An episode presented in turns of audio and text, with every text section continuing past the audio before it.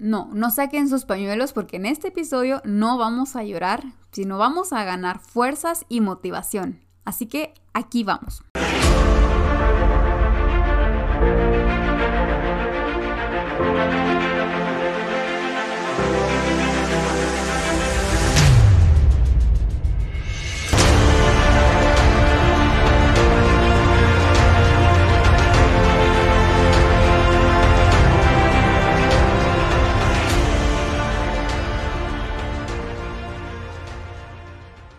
Hola gente activa, ¿cómo están? Espero que se encuentren muy bien y que hayan tenido un feliz y descansado fin de semana y que estén ya listos para iniciar una nueva semana activa.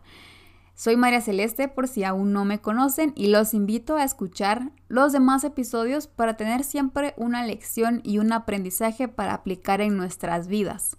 Y bueno, quiero comenzar como siempre con una historia. Esta es una historia personal de hace más o menos 11 años.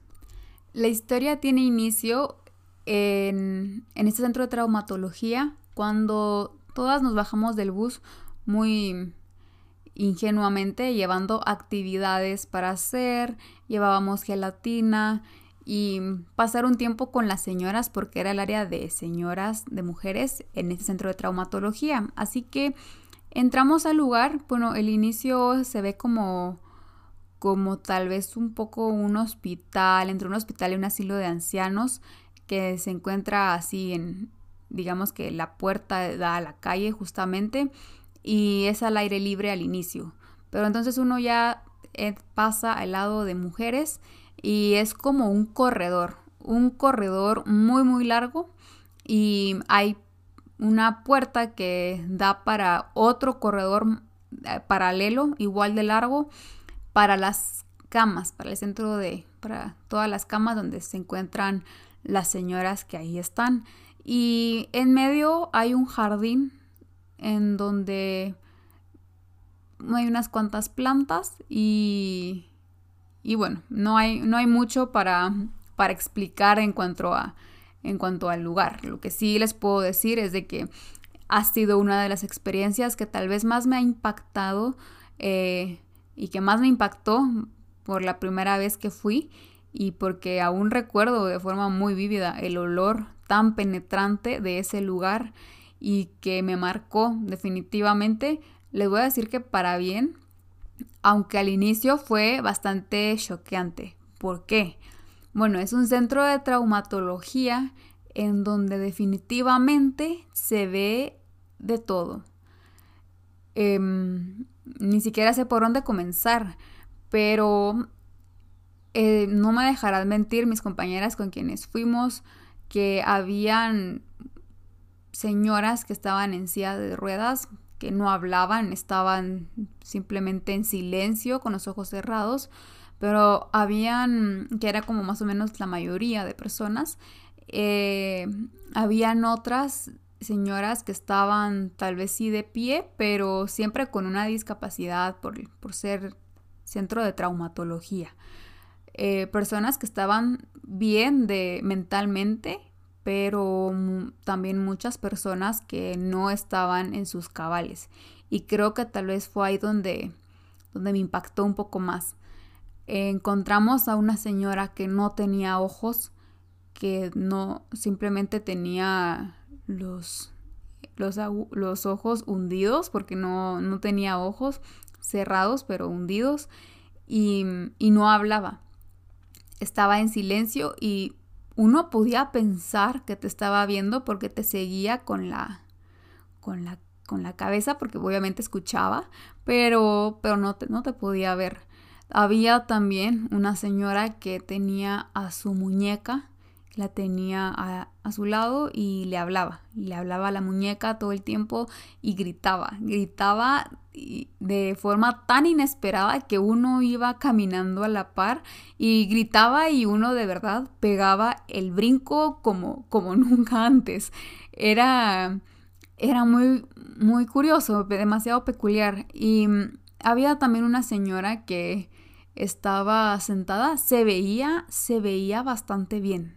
Se veía una persona que estaba en sus cabales y que tal vez solo tenía algún problema en ese momento con sus pies o algo así, pero pero entonces uno pasaba y lo empezaba a insultar, pero de verdad, les estoy diciendo que lo insultaban con palabras que nunca había escuchado en mi vida y con una fluidez increíble. Es que no era cualquier insulto, eran insultos que iba uno tras otro, tras otro, tras otro, ay, infinito. Y y bueno, uno se ríe porque sabe que no, no es con uno, pero al inicio uno se asustaba y decía, ¿qué, qué le hice? ¿Qué, qué, ¿Qué pasó aquí? Porque te está insultando a ti directamente, no es que al aire, a ti te está insultando y te está gritando. Entonces, eh, bueno, así como estas tres personas, habían muchas más. Y también había personas con, las que se podía hablar, pero como les digo, nosotras íbamos con la idea de hacer actividades, eh, pues algunas actividades, pero cuando vimos ese, ese cuadro, no, nos dimos cuenta que no se iba a poder, que, que estaba complicado. Una de mis compañeras con las que íbamos sí le impactó mucho y, y, se puso a llorar un poco y bueno, entre todas la calmamos con la catedrática, las mamás que iban acompañando y, y a seguir adelante. ¿Qué, qué hacer? Era, era era una nueva experiencia y nos cambiaron los planes, básicamente. Bueno, y entonces, si me preguntan si yo vuelvo a entrar a ese lugar o a un lugar similar, ¿entraría en shock nuevamente?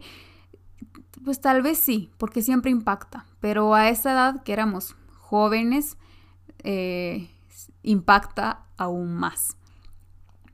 Las siguientes visitas que tuvimos, porque volvimos a ir, no fueron menos difíciles, siempre, siempre generaba ese, esa incomodidad, porque uno venía de una vida, de una burbuja más bien, de estar en el colegio, en su casa, todo bien, y llegar a ese lugar si era como como generaba eh, incomodidad y te estaban rompiendo esa burbuja, aunque, aunque fuera por, por unas horas. Poco a poco fuimos conociendo las historias que habían detrás de esas, de esas personas que en un momento nos generaron mucho shock. Había violencia, violaciones, pérdidas de hijos. Eran historias muy, muy difíciles, de verdad.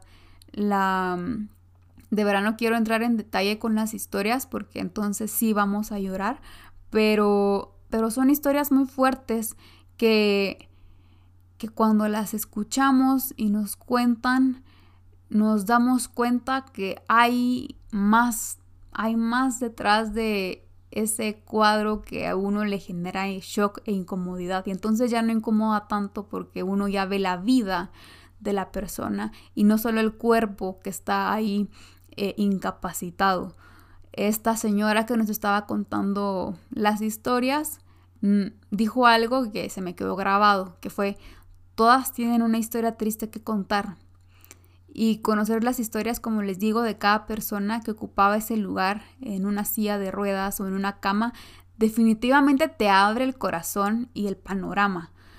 La última visita que, que tuvimos, esa sensación de shock ya no era tan fuerte el nudo de garganta ya había desaparecido y el aroma del lugar que al inicio parecía tan penetrante, luego ya no tenía tanto protagonismo, porque el protagonista, ya las protagonistas eran ellas en el buen sentido, ya no veíamos solo la, el lugar, sino veíamos las historias. Y bueno, las, las actividades que teníamos planificadas no nunca se llevaron a cabo y descubrimos que lo que más valía era pasar tiempo con ellas. Las llevábamos a dar un paseo en la silla de ruedas al, jardín que les había comentado que había, practicábamos con ellas, les pintábamos las uñas, em, las ayudábamos si tenían que alcanzar cosas, hacerles compañía. Lo mejor que podíamos era darles nuestro tiempo y no tanto actividades para entretenerse. Lo que necesitaban era compañía. Y bueno, al año siguiente visité, nos tocó visitar un asilo de ancianas eh, siempre como parte de requerimientos de actividades del colegio, que la verdad lo agradezco mucho porque, como les digo, son actividades que de verdad te abren los ojos y te abren el corazón de una gran manera. Y estábamos como, eh, eh, bueno, yo, yo, yo imaginaba un panorama muy parecido al del año anterior, pero el cuadro no fue tan, no fue tan duro.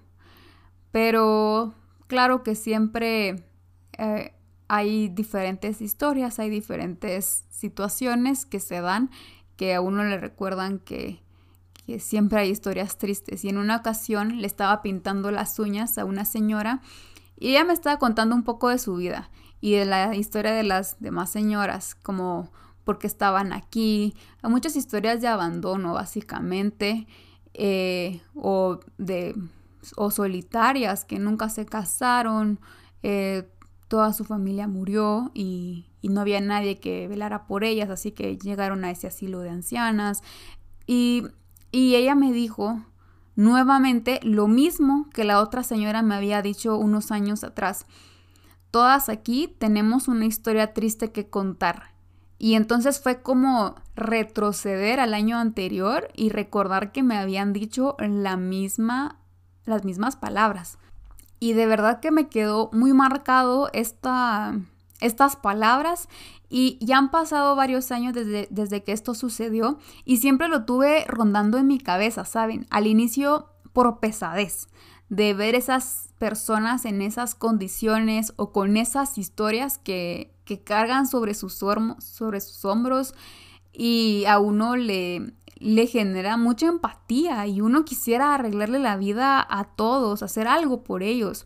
Pero lo que uno puede hacer a veces es, uno cree que es tan insignificante que uno a veces piensa que debe cargar el peso de esas personas y estaba pensando siempre en esa frase y en, en esa frase que me, me dijeron dos veces y no sabía cómo procesarla porque sabía que tenía un propósito, pero a esa edad no sabía todavía qué, qué hacer con ello.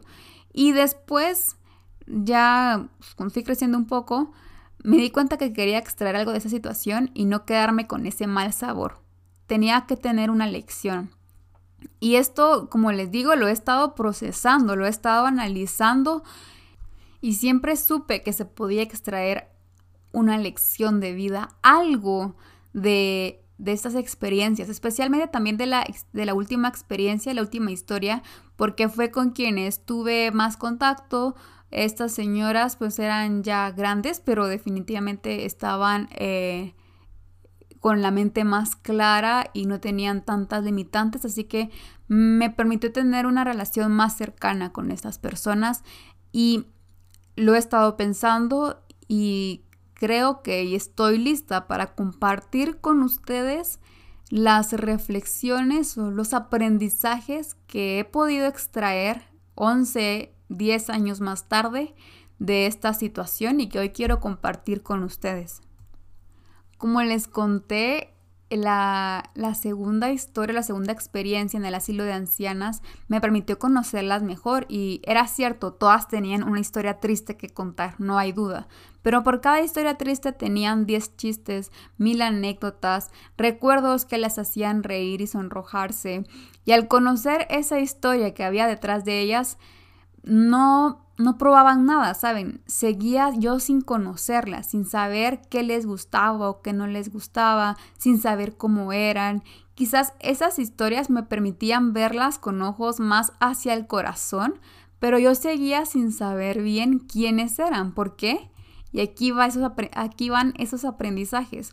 Al inicio, cuando todo esto ocurrió, yo pensaba que ellas tenían una historia triste que contar Luego supe que en realidad todos, todos tenemos una historia triste que contar. Y ahora que los años han pasado, me doy cuenta que en realidad todos tenemos muchas historias tristes que contar.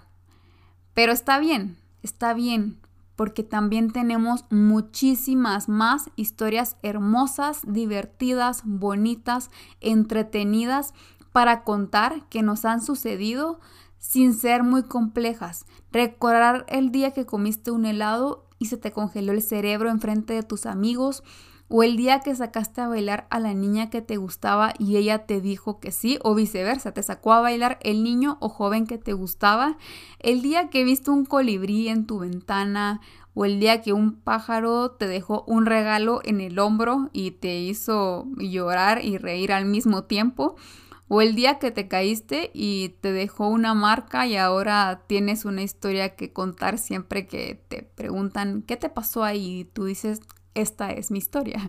Bueno, por cada historia difícil hay muchas más que nos vienen a recordar que la vida tiene más de lo bueno y me recuerda esto siempre a Juan 16, 33, que nos dice que en el mundo tendremos aflicciones, pero confiad porque Jesús ha venido a vencer el mundo.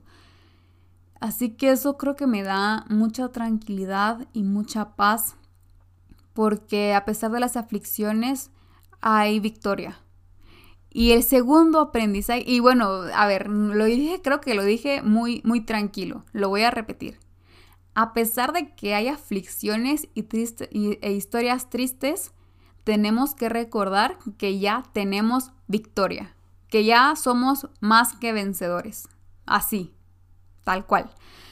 Bueno, ya me siento más convencida con esto. Ahora, el segundo aprendizaje que quiero compartir es que esas historias tristes o esa historia triste no te define y no define a nadie. Me puedes contar todas tus historias tristes que seguiré sin conocer quién eres. Incluso me puedes contar todas esas lindas historias que voy a seguir sin saber quién eres en realidad. Como lo platicábamos en el episodio 62, tú vales mucho y lo que tú digas no te suma ni te resta valor por lo que has pasado, sea bueno, sea malo. No te suman ni te restan valor, tú eres invaluable y esa historia triste que todos tenemos que contar no nos resta valor. ¿Qué buenas historias tienes tú para contar? Yo te quiero invitar hoy a que recuerdes al menos cinco historias de esos recuerdos que aún te hacen vibrar. Y no te vayas a lo muy grande, a, lo, a, las historias trascendentales. Piensa en esos pequeños recuerdos que a veces pueden parecer insignificantes o que pueden parecer que no tienen mucho valor en tu vida, pero que realmente cuando lo recuerdas te sonríes o te hace vibrar nuevamente yo les quiero compartir mis cinco pequeñas historias para motivarlos a ustedes también a que encuentren las cinco suyas. Mi primera historia es, y como les digo, van a ver que no son relevantes, que no son tan grandes, pero son mis historias pequeñas que me, que me recuerdan y me dan, me dan felicidad, me recuerdan lo, lo bonito que es la vida. La primera historia es una tarde de un viernes durante el confinamiento que estaba lloviendo y yo tenía una, Coca-Cola en la refri, una bolsa de Lays y puse en mi computadora mi programa diario y me puse a pintar centagramas y me sentí bien. Fue un viernes por la tarde muy, muy bonito y le tomé una foto a, a ese cuadro de donde tengo mi coca, mis leys, mis crayones y mi computadora. Y cada vez que veo esa imagen recuerdo que no necesito tener un gran plan para disfrutar un buen viernes por la, tarde. Por la tarde. Mi, mi segunda historia es el día que mi perro aprendió a jugar escondidas conmigo y yo me escondía en el jardín, en algunas partes del jardín y luego le silbaba y él me tenía que ir a buscar. Entonces yo silbaba y él y él comenzaba a buscarme y fueron como cuatro o cinco rondas en donde él me encontraba en diferentes puntos y, era, fue, divertido. Y en la última ronda, pues él se cansó y ya no me fue a buscar y yo seguía silbando y estuve ahí unos cinco minutos silbando y llamándolo y cuando salí a ver, pues él ya estaba en su mundo, dormido, descansando y yo escondida cinco minutos silbándole a la nada. Me, lo recuerdo y me, da risa. Nadie fue testigo de ese momento, así que solo mi perro y yo lo, lo podemos contar. mi tercera historia fue una vez que estaba caminando en una plaza y les dije a todos con los que iba que estaba comenzando a llover porque yo sentí que me cayó agua y cuando me vieron me dijeron que no, que no estaba lloviendo, pero que un pájaro sí había dejado su recuerdo sobre mí. Y, yo entré en pánico y de verdad que lo más rápido que me he quitado un abrigo en toda mi vida, me lo quité, me quité los lentes porque también me cayó en los anteojos y, y entré en pánico. Y lo recuerdo con risas y en ese momento también entré un poco en freak porque dije, ¿qué voy a hacer ahora si, si mi abrigo está sucio? Y era inicios del día. Pero son historias, como les digo, no son trascendentales, pero que, que a uno le, le levantan el ánimo cuando las recuerda. Y por un, bueno, eh, también tengo otra historia. Un día que yo no tenía planes, estaba aburrida era cuando estaba viviendo, trabajando eh, para Disney y a mí no me gustaba salir mucho sola porque pensaba que era aburrido, etc. Pero ese día tomé la decisión de salir sola y fui a Magic Kingdom sola.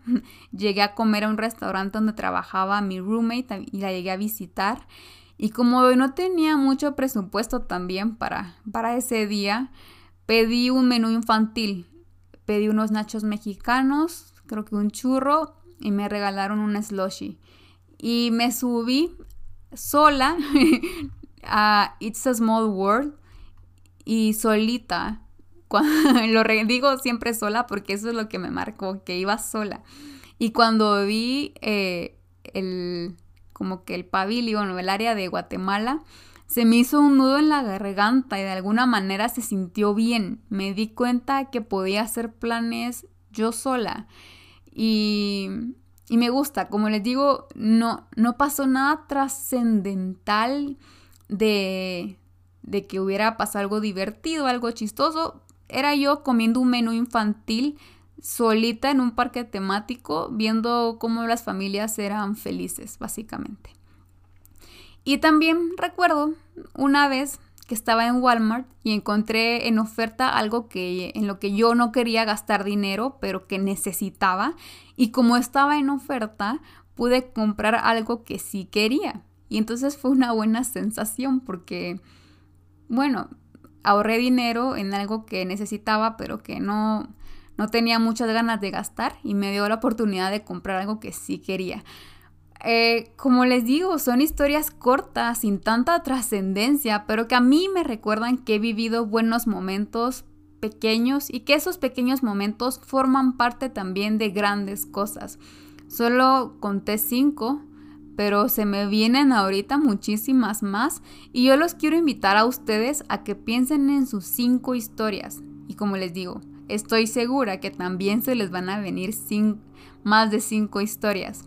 No importa cuál es esa historia triste que hay detrás de ti, quiero que recuerdes que muchos momentos te han hecho sonreír y que nada de lo que te haya sucedido te define. Tú vales mucho y que nadie te intente decir lo contrario. Así que gracias por quedarse hasta el final. Yo me despido y los espero en el próximo lunes de podcast deseándoles un excelente y bendecido inicio de semana.